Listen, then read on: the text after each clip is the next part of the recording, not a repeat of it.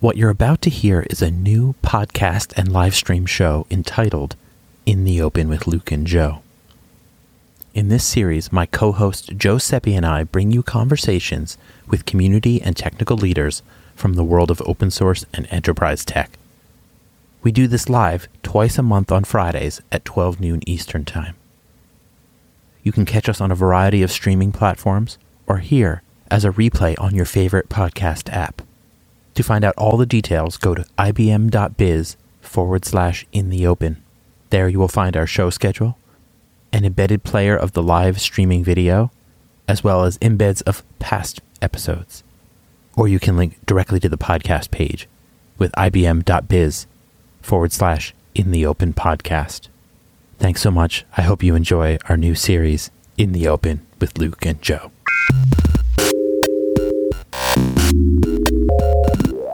Hey, Luke. How are you, my friend?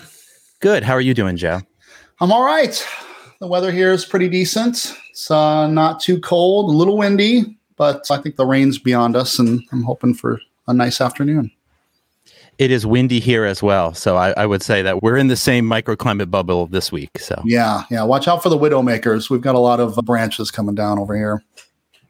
That's a good point. And when we did, uh, actually, I did a call for code hackathon two years ago, and that was one of the topics that they was dealing with. Was like dealing with those uh, tree branches ahead of time is a big safety concern for. But without further ado, let's welcome our guest Priyanka Sharma. Hello. Hi. that was an amazing intro, music and introduction graphics and everything. I was like, this is legit. We're, we're pros here. We we do our best. Yeah, thank you. Yeah. I was a visual effects artist in a, a past life. There we go. There we go. Thank you so much for having me. It's awesome to be here. Yeah, thank you for joining us. Really appreciate it.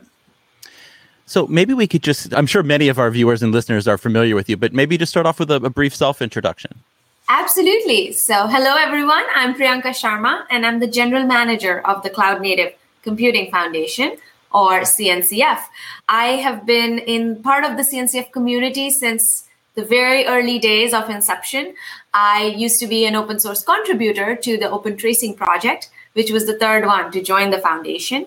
I spent a lot of time spreading the word about observability, about distributed tracing, and really immersing myself in the community.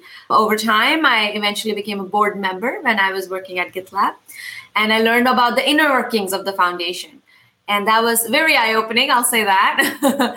and then eventually I was asked to come lead the foundation, and it was truly a dream come true, an honor. And here I am leading the foundation for you and with you and enjoying every minute of it. That's so interesting. And I, I, love to hear the threads and the journey that get people where they are. And the fact that you were involved and you're a contributor, you were in open source, so that you really, I imagine you have a lot of empathy and understanding for everyone within your community. I've been fortunate to have contributed to all kinds of open source projects, all kinds of developer tools, though that's the intersection of dev tools and open source is where we sit really in this infrastructure world. Prior to my cloud native experience, I was doing other dev tool open source stuff and yes, have seen a lot. I would never be so arrogant as to say have seen it all, but have definitely experienced different types of problems, challenges that people go through, have had to solve them myself when I was a startup founder, when I was helping other startups, and then in my role here. Yes, absolutely. I know the challenges we all go through and the effort we put in to create a better human experience with technology. And I'm very proud of what everyone does. That's great. Yeah, I, have noticed that too. I work a lot with the OpenJS Foundation, another Linux Foundation org. And uh, it seems like they're good about bringing people in from the community and with experience and, and people who really know how to do what's best, I think, for the community and work for the community. So it's great to hear. Absolutely. Yeah. And so maybe can you tell us a little bit more about CNCF and how long it's been around and, and what you're excited about and all, all these kinds of things? Yes, absolutely. So CNCF was formed when Google donated the Kubernetes project which I really hope people have heard of. It is container orchestration. Lately, people say it is the container orchestration technology. And that happened more than, was it five years ago at this point? 2016 it was alive the foundation was already formed and it sorry kubernetes were, was our flagship project and we started there But very quickly, Dan Kohn and Chris Aniszczyk, who led it together at the time, started bringing in more cloud native technologies because what they realized was that Kubernetes can really be a platform like experience. It can really change the way we do things and fuel this DevOps momentum. To do that, though, there are other technologies that are going to be needed. And so they opened the doors to other projects. We started, Open Tracing was the third one to join. Today, we are over 80 projects. So we've made a lot of progress. And we have tiers because we want to highlight to the end users of the maturity level of each project involved. So CNCF has really grown. From that time in 2016 to now, we also have changed in terms of the membership. We have over 600 members in the foundation, and over 145 of those are end users end users are the people who are not building cloud native tech. They're not vendors trying to like offer, offer like a cloud offering or some managed service but rather they're building things like financial services. They're building consumer apps anybody who's utilizing that's an end user. And we now actually enjoy the largest end user community of any open source foundation. So cncf has grown really matured with Today, we have hundreds of thousands of contributors across projects from over 170 companies. Our power is because we are diverse. We have diversity powered resilience just on display in CNCF. And happy to answer any any areas you want to dig deep into. Yeah, I, w- I would love to dig into the diversity aspect, but we'll I think we will we'll get into that in a few. Sure but that's fascinating. So, how many people did? How many? Uh, can you? I think did you say six hundred? Member companies, over 600 member companies. Wow, that's fascinating. It represents all the major cloud hyperscalers. It represents most of the people in cloud native who are pushing forward, making change. So, and we have geographical diversity. We have members from China. We have members from European countries. We have US members. Like all over the world. Yeah, that's amazing. And and yeah, the cloud native landscape has just you know, been growing. And I mentioned that word and we chuckle because the, what is it, landscape.cncf.io? Uh, that's pretty fascinating just to like look at that. I mean, it's a little mind boggling and to hear you talk about how many member companies as well.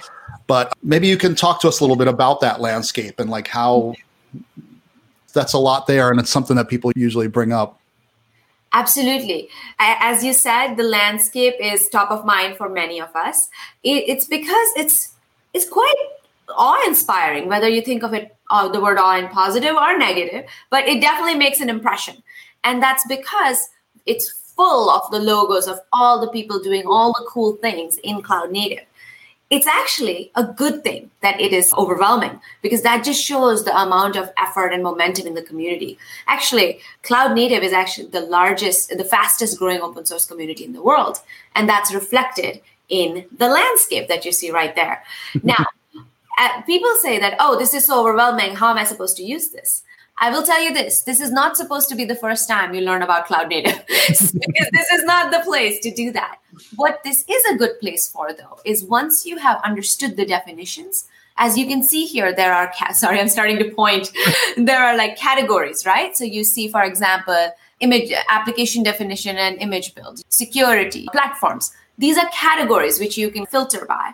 You can also, if you look on the left side, see all these filterings. Like you can look at CNCF projects in these categories. You can look, you can do whatever you feel like. So I think this is a good. It's like uh, we used to have encyclopedias back in the day before the internet was all over the place. This is like the cloud native encyclopedia, and it can be used as such. And as for the logos over there, by the way, I'll tell you, having your logo there is high value. Many people tell us it is their largest source of referral traffic. So people come to the landscape, utilize it. And if you are working in cloud native, you should have your logo there. If you are searching for something in cloud native, you should check out the landscape too. Yeah. Yeah. I feel funny saying this, but like everybody should be cloud native. Whatever you're doing, you should be containerizing it and, and being able to to deploy easily and scale easily.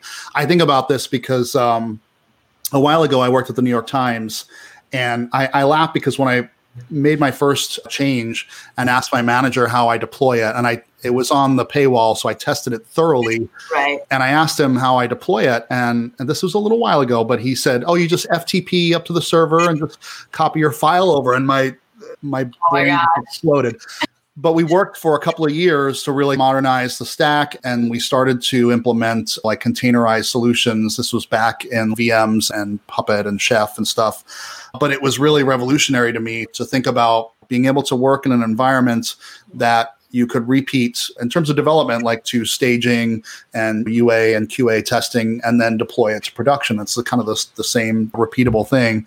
And then to think about it in terms of scaling, you can just spin up more containers or spin them down, whatever the case may be, or if things are failing. It's a great platform to be working in, and everybody should be cloud native for sure. I will say your hope is coming true. And even though we've all had a very challenging time with COVID 19 and the pandemic, that has actually really accelerated the adoption of cloud native technologies. Um, for example, like in at KubeCon Cloud Native Con next week, there is a keynote by an end user that talks about how they literally grew majority of their cloud native engineering staff and built started building that way during the last 18 months. Everywhere you go right most workflows have moved online. So mm-hmm. you have to ship fast and resiliently like for everything now. Um, i was also actually giving a talk at the cloud native data management day which is a co-located event next week. And the whole conversation around like stateful needs to happen on kubernetes. Because as you said we need to move to cloud native for a good human experience with technology and if we're going to do that we need to bring the devops mindset the kubernetes capabilities but we got to handle the state as well so i agree 100% yeah. We can get into the event in a few minutes, but I'm curious, like, what's exciting to you that's happening right now in, in the kind of cloud native space? Are, are there things that have got you really excited? Yes. Otherwise, it would be a hard job to do. But no, so much is happening in our community. It would be actually hard to pick some big one. But really, what I'm seeing is, as I mentioned, because of the pandemic, adoption of cloud native accelerated. And what we have seen happen is that our technologies have emerged as the building block of this time period that we have experienced. And with that, as we're looking at future innovation, a lot of it is depending on Kubernetes, on cloud native. And that's really exciting to me. If you look at the code, and I'm sorry to bridge to the event next next week, but this is truly part like uh, this is me illustrating the point. Really, if you look at the co-located events that are happening on Monday and Tuesday, there are all kinds of cool new things. There's Kubernetes on AI. There is uh, Kubernetes on Edge. There is a WASM Day, WebAssembly. There's Rust Day. There is all these cool new ways of utilizing cloud native. And what we are really seeing is that cloud native is becoming the building block of all future innovation. And I think this is my personal take is that this is happening because we are such a community of doers. We are always iterating. That's in our mindset. And that makes us move so fast and try all these new things. And that's leading to this the cloud native X professional, I call it, where it's like people are looking for the cloud native security developer, cloud native edge marketer. These like people are starting to look for these skill sets. And that's really exciting to me because that tells me that the best is yet to come. Yeah, and it's it makes me think of like microservices or something too, where the the landscape has gotten specialized in different areas, but that's great because those little areas can really uh, accelerate and evolve and and innovate, and it all brings it all up uh, together. You know. That's a great point. Uh, and I feel like what's interesting is a lot of these concepts that we're seeing play out in cloud native, they're, they're not new concepts. They've been ideas like microservices, but it's now we're seeing the maturity and the infrastructure to really be able to scale them and, and implement them.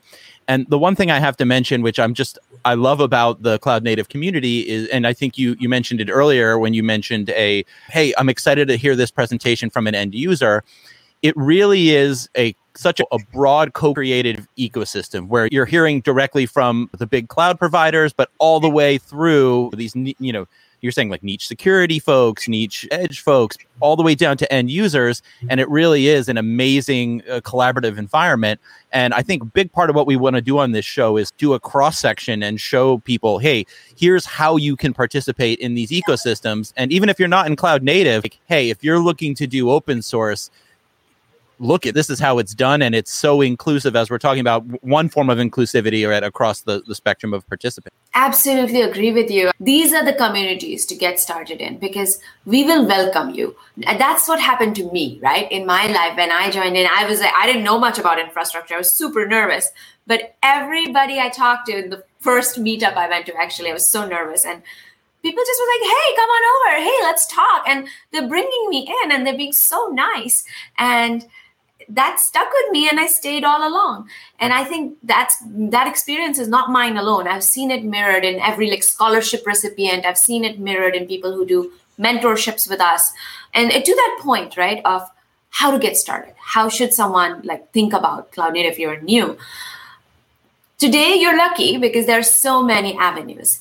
Something that we've realized, right? Everybody contributes to technology. Everybody contributes to open source not just developers. You could be a product person you could be a marketer you could be an event organizer. And what we realized is that maybe there needs to be some general education around the topic. So at this time in KubeCon, we're actually uh, piloting a business value subtrack where people can go literally learn cloud native 101 definitions. What is this terminal? What is kubernetes what does devops mean? What does cloud native mean? Learn that and then start internalizing it. There's also conversations around how do you justify using open source in for profit environments? For people who are very new to our worlds that that question is big. Even though for us here it's oh that debate's been solved. That's not the case for the rest of the world and so there are conversations like that happening that you can access. There's also education material available, such as we have a Kubernetes edX course that anybody can do, Introduction to Kubernetes Fundamentals. Go learn that. So there are many pathways to knowledge. And when it comes to contribution, Kubernetes particularly has a contributor experience program, and they like really are looking for people to get involved. And I highly recommend people check them out there's also uh, LFX mentorships that we do, and those are also available. So there are many entry points. Just decide what you want to do. And if you have questions, ask anyone in the Twitter community. Tweet me. My Twitter handle is right here. You can DM me. I'll help you out. Someone will help you out, and you can get going. That's really awesome, and I and I we should share some of these resources after the fact as well. Because I personally I, I want some of them because at IBM we have this uh, Jumpstart program that I'm a part of, where we new IBMers we try to get them involved in open source, and we have internal mentors and uh, weekly meetings. And uh, it's funny the I, I do Node.js and and JavaScript and like OpenJS kind of projects I help folks with but I just had a meeting yesterday and it's a 90 minute meeting and there's so much of the cloud native landscape that I got like bumped to the very end and I quickly just chimed in, let's reach out to me for Node.js. But there's so much stuff to do there. And I'm really glad to hear that there's there are a lot of resources and people do still need to like I think lobby is not the right word, but advocate for open source yes. internally and within their companies and such. So I'm really glad to hear about those uh, resources that you have and are developing. And what I, another thing that I love about it is that we talk about how much there is there, but that's great because you can find different things that you want to do if you're interested in networking or tracing or any sort of uh, deployment uh, strategies and whatnot. There's there, it's a big open buffet and you can just yes. find where you want to eat. Yeah, and I totally see sometimes that can also be overwhelming. You know what I mean? And my advice to people is literally find someone you like on Twitter and tweet at them and ask Mm-hmm. They'll people will guide you. That's the kind of community we're in. And I, I think yours is the same, Joe, where it's like just reach out and you will get help. Yep. So tell us what to expect from this. And I also have a second question, which is how has the transition been from in-person events to virtual events? I imagine it's been a bit of uh, there's some pros and cons here, but uh, so t- tell us what to expect and tell folks how to register, and and then tell us how it's been transitioning to virtual events. Absolutely. In terms of what to expect, this is very likely our last fully virtual KubeCon Cloud Native Con. Fingers crossed, exactly, fingers crossed. And if that goes through, it's actually a little bittersweet. And the reason it's bittersweet is because the one thing that's happened as we have pivoted to virtual is that we have been able to meet as a much larger community. People from all over the world, regardless of where they're located, have joined in. And that's been amazing. And that's a part of virtual that is unbeatable the number of people who can attend, the places they can come from. In the future, we'll always have the virtual component, so that's quite nice. But there'll be also the in-person component, which cannot wait for to be clear. But it's been really nice to meet so many people from so many different places and have so many of these like multi-threaded conversations. So in terms of what to expect, the event is there's a lot of innovation actually that we have put into the event this time. As always, KubeCon Cloud Native Cons are the largest open source conferences in the world. They're where all of us in the community come together, and learn, and uh, understand what's the latest and greatest, but also make new friends. What's new this time, I would say, is that in addition to the 101 track, as I was mentioning before, we have a sub track for business value. So, hey, if you're like manning the booth, if you are making the collateral for KubeCon Cloud Native Con, ask your manager that, hey, you should get to go too. Uh, so join in. Another piece is the new student track. The whole idea there is again, we're all lifelong learners. We're all students in at some level or the other. If you feel you are at the stage of education whether you're self-taught or in a university where you've gotten the fundamentals of computer science but you haven't really managed a production system before. So you are an early stage learner from that from the cloud native point of view. Then the in the student track there is we've marked the sessions we think will be particularly useful for you there's also going to be like, a, can't call it happy hour because no one under 21 should be drinking in the US at least. Different, different limits apply, but like a lounge, let's say, like a student's lounge, that's going to be a kickoff where we're going to talk about how to approach the event, what, what to learn, where to go, etc. And to aid all that learning, whether you're a student, whether you're like continuing education, whether you're just trying to change it, change, change your area of expertise, we have the certifications that we offer, which is certified Kubernetes admin, certified Kubernetes app develop, developer, and latest is certified Kubernetes security specialist. All of these you get a discount for when you join, when you attend a KubeCon, because we believe learning is multifaceted. So you're attending a KubeCon, you take these tests, you pass them, all of this together makes you a strong candidate. So those are some fun things that are happening. There's a lot of end user talks as per usual. There's uh, a keynote about how telcos and 5G is considering cloud native. Lots of really fun stuff. So all in all, there's something for everybody. And there's also going to be a, a lot of community stuff happening on our CNCF Slack. And the nice thing about that is that your friendships and conversations will persist after the event. So those are just some things to know. I couldn't possibly describe everything. That's great. And I think we need to uh, reclaim the happy hour term because uh, I want to use it all the time. And it doesn't have to be about drinking. So that's all exciting. I was on the LF events page earlier. Are there other events that are a part of it, like a Rust Day and, uh, and such? Yes, absolutely. So the colos, the co-located events are going to happen Monday and Tuesday. As I was mentioning before, they are really good snapshot of all the innovation happening in cloud native right now. And so as there's going to be a Rust Day, there's going to be a PromCon about Prometheus, there's cloud native data management, Kubernetes on AI, Kubernetes on Edge. There's a lot of cool, awesome technologies. I recommend everyone check out like a bunch of the colos. I actually I colo hop. So I recommend the same thing because there's so much fun stuff to learn and I want to sample a lot of it. And then once I've tested the waters, then I like pick a colo to like deep dive into. This is another benefit of virtual, by the way, which is different from in person. You usually go to a room and you commit. So I highly recommend doing that. This there's all sorts of new things to learn. That is a good point. You don't have to. It, usually, the conference is so big; it is. It may be half a mile or a mile away, but you've got to find it with some sort of. Uh, yeah, map. we work. We work at IBM, where huge conferences are, are a thing. Oh boy. Yeah, even like the in the in person, like I remember the most popular colos, they just get full. Like you can't enter for fire hazard reasons. So none of that anymore. Yeah, that's great. That's really great. That's one of the the, the benefits of virtual. Although I, I am looking forward to seeing all my friends and colleagues, and I'm looking forward to that. Cool. Luke, did you do you have something you want to say? I was gonna. We talked about the diversity within the community of cloud native, but I also wanted to maybe pivot and shift a little bit. I read your blog post recently, and it was fantastic. And I think there's so much interesting interesting and important work that's going on around diversity and inclusion within the tech world. I thought maybe we could dig into that a little bit. Absolutely, happy to. So sh- I'll just share my broad take on DE&I and cloud native. This foundation, in particular, Linux Foundation in general, these organizations do a lot to make sure there's diversity, equity, and inclusion in technology. And the interesting thing about them is how they do it. There is, of course, the need for reports, numbers, statistics. But in addition to that, you need a commitment to every day, every interaction you have, make an effort to include someone, make an effort to bring someone in to the fold.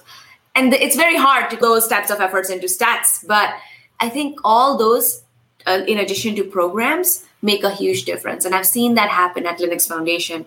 At CNCF, I was a recipient of all the effort Dan Kohn, our previous GM, executive director, GM, used to put into diversity and inclusion. He would, every time I'd reach out, I'd meet a friendly face. He would uh, open up doors or he would open up opportunities. He'd be like, oh, this would be good for your interests. Try this out.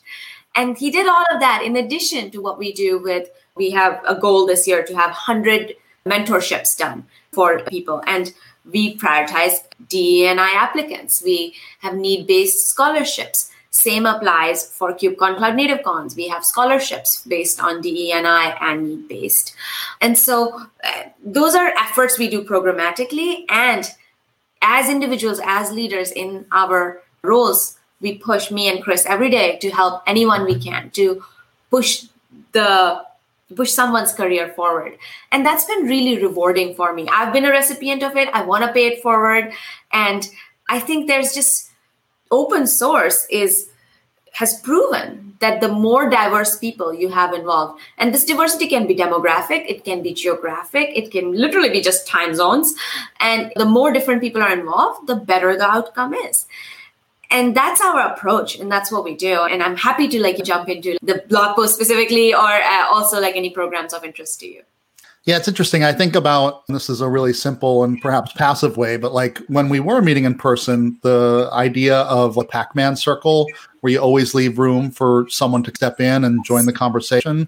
But I think being proactive and doing that in, in a variety of other ways is, is really makes sense. And I agree with you, like open source, it's a great place to get involved. And I, I find that Node is a little bit daunting to get involved. But what I've been encouraging people to do is to get involved in like working groups and then you get to know the people and then they support you and we all work together and try to help uh, each other be successful yeah 100% and something that happens with diversity is it's what I wrote my blog post about is you have different opinions and that can be uncomfortable.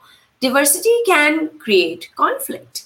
But my humble opinion is that's a good thing because you can hash out all kinds of ideas if you're just comfortable with someone thinking very differently from you. And I think to create a truly inclusive workplace, leaders need to get comfortable themselves first with conflict and making it constructive and then encouraging the right behaviors so that people can come speak their mind even if it's completely different from what the leader thinks what the peers think and discuss it through. I think i personally have a like hit or miss relationship with conflict and it's like evolving but it's just something i have noticed that like cultures that allow for that emotional vulnerability almost that you have to be in conflict with someone they as long as it's done in a respectful manner they definitely do better. I've enjoyed working at places like that better. And i highly encourage anyone who's thinking about hey what are the challenges of diversity? A lot of it can be you may be doing all the right things having the right programs but maybe because of a fear of conflict, people are not comfortable expressing their views. Then you are not getting the benefit of diversity, even if you have a lot of diverse people. I highly encourage people to think about that. Yeah, I agree. I think whenever you're challenged isn't maybe the right word, but just when people you're using the word conflict so when there's some sort of conflict that's different than what you're thinking or imagining or or whatnot i think it's it can be very creative and help you to think through things in a different lens and and hopefully move things forward and and uh, make things more positive. Yeah i'll just give you the example that i have in the blog post which is end of last year i was like okay we've done so much. We had done like two virtual events full pivot back to back but I was new to the role, ready to prove myself further and further. I was like, okay, next year we're going to do all these other great things. And my team pushed back on me and they were like, hold up. This is, it's been a challenging year. We've already done so much back to back. We need to take a step back and think this through in greater detail. And at first I was like, oh, come on, let's go, let's go, let's go. But it's they pushed back and that was the right thing to do. And what it led to was because I realized that I was in such a different place from where my team was.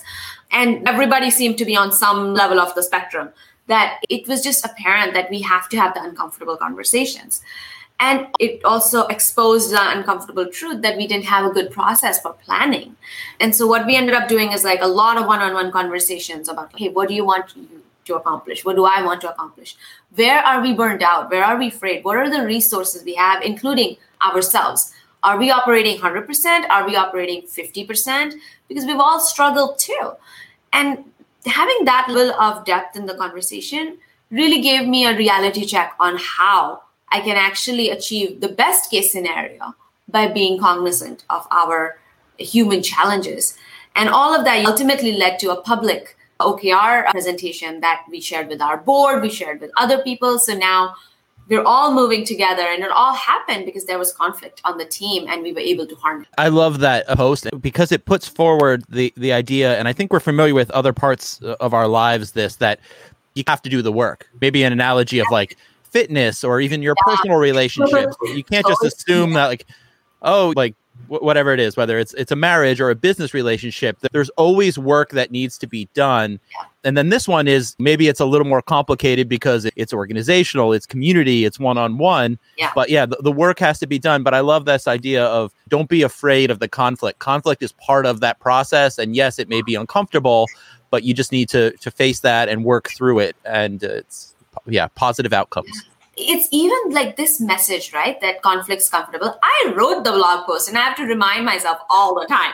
And I'm actually glad this blog post has come up multiple times in conversations because I often, even after having thought this through to this point, it bogs you down. It depends on people's nature, but in my case, it bogs me down when I'm like, oh, I hate conflict. Why can't we all be happy, friendly, happy family? Reality is to be the happy family, you have to accept the conflict and just having this front and center, talking about it, being open about it, I think really helps really internalize. Yeah, and I think it's important, and I'm glad to hear that you have a, a team that feels comfortable being able to express themselves because I think that's that's half of it too. Is people need yes. to be comfortable to do that. Yeah. Otherwise, if they're not, then you can hire the most diverse staff in the world, and you don't get any results. So what was all that effort for nothing, and people aren't happy. Yeah, and I think share the load too, right? You don't have to take on all the conflict. Uh, it's great that your team feels comfortable, but we can all kind of work together to to get yes. to where we need to go. Let's find solutions. Yeah. Yeah. yeah definitely. Definitely. Yeah, that is a good point about wherever you're sitting, whether it's your company or within the community. Yeah, don't try to bear the weight of the world on your shoulders. If if there is some situation that's really uncomfortable, loop in with someone who's in a leadership position from the context of where you're talking and get a reality check and get some guidance and leadership there. Absolutely. The world of the weight of the world is heavy.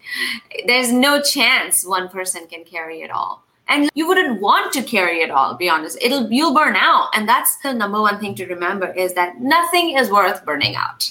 That's been my big learning in this journey over the past few years. Yeah especially with the pandemic. I've actually been so surprised and it, has been heartening to see actually how compassionate leaders within you know my company and my team have been especially to those like right now being hard hit in, in brazil and india and how you know we need to it, it's yeah companies have a reputation for being heartless but they're made up of people and yes. we work and we build these you know structures and i think it's getting better and better. And just it yeah heartening to see how much compassion is even coming from what's supposed to be maybe not personable yeah, no, I think Team Cloud Native and I was so impressed by how people have really supported each other over the last year. And to use the very current story of our time, which is what's happening in India as an example.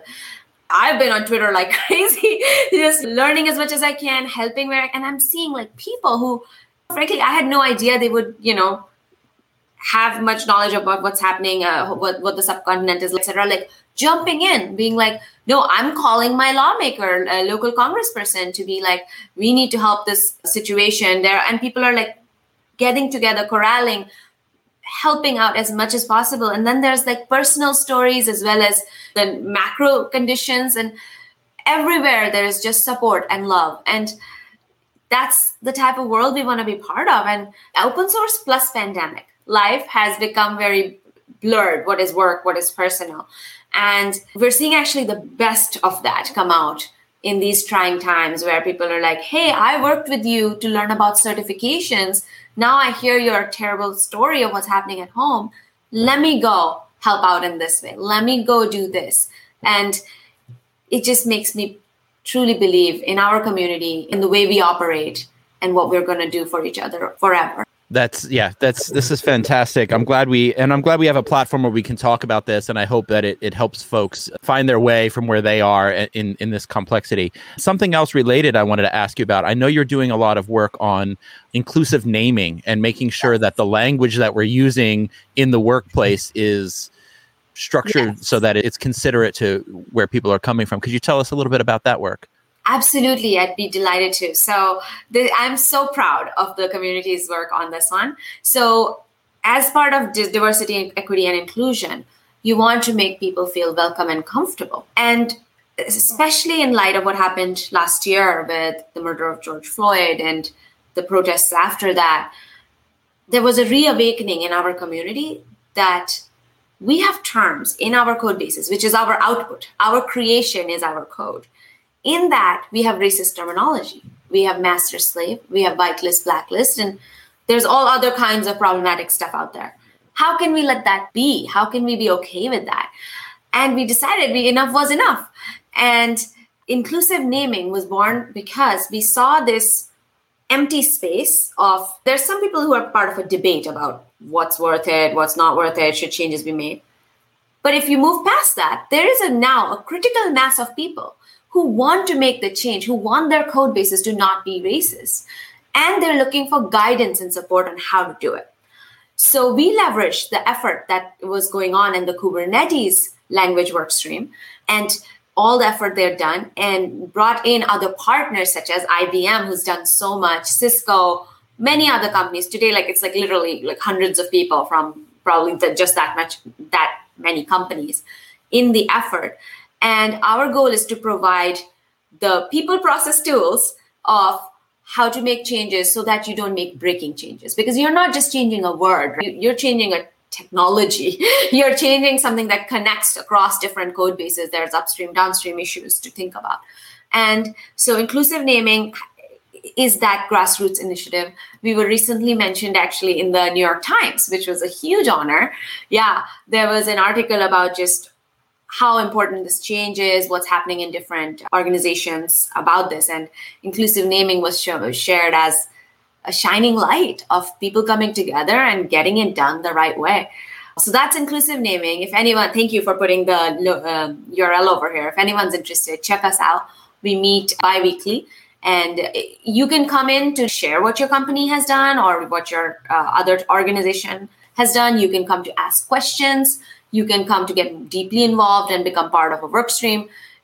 Any level of commitment and interest is welcome. We are here to just make our code bases a better place, starting with master slave, whitelist, blacklist, but going beyond that to determine how do you evaluate terminology to be good or bad if it affects a certain part of your community and then how do you keep diversity inclusion equity this is all like a ever you're always on the journey you're never going to be like we're done now and so the i and i will help you always be inclusive and always have uh, terminology and code that welcome. That's really great. I fully support that. We've been working on it in, in OpenJS Foundation and the Node platform. And and you're right, it's not always easy. Like we have some build systems that we need to make changes to to get these changes fully propagated, but but it's definitely worth the, the energy and the effort. Exactly, because that's what I've seen sometimes when people argue about what can be done. Is oh, but this would break, that would break. It's like, yeah, people make breaking changes for things all the time. Just follow the process to do it. And I think the good news is we're at a point in time in technology that we have negated that argument yep. that oh, this will make breaking changes. Yes, so do other things. Let's follow the process it's funny too because it's we're talking about technology like oh making this change is going to break something. But in the real world i think that's what people struggle with trying to grow in that way is is not always easy but you've got to put in the effort and it's worth it. Exactly. Yeah. One of the sayings that we get from our um, senior vice president bob lord is we need problem solvers not problem explainers. I love it. I love it. That's great so I also want to mention here to our listeners, if you have any questions, feel free to drop them in the chat on whatever platform you're watching on, and we'll get to those at the end. I see we have about about 15, 12, 15 minutes left. So I, I wanted to make sure that we mentioned, I know I had discovered that you do a quarterly report called the Technology Radar. Yes. And I wanted to make sure that we, we get this topic in here.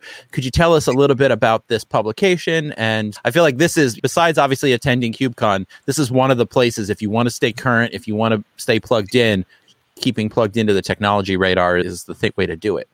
Absolutely. So I am so proud of the team for coming up with the tech radars. Uh, it's Cheryl Hung's brainchild. She is our VP of ecosystem. She does a great job running the end user community.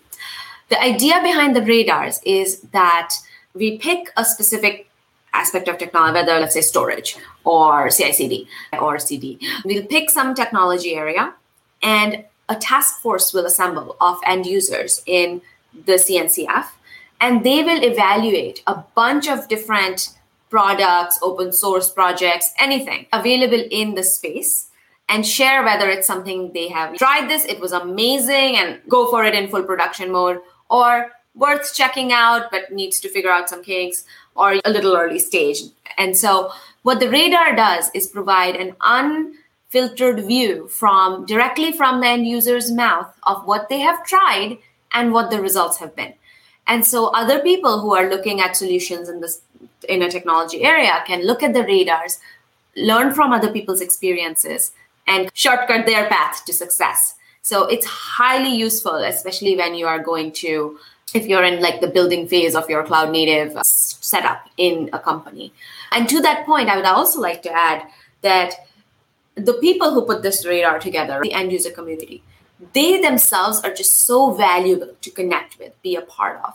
So I highly recommend if anyone's out there wanting to find a peer group, right, where they can just talk about how are you implementing this today, then consider the end user community at CNCF.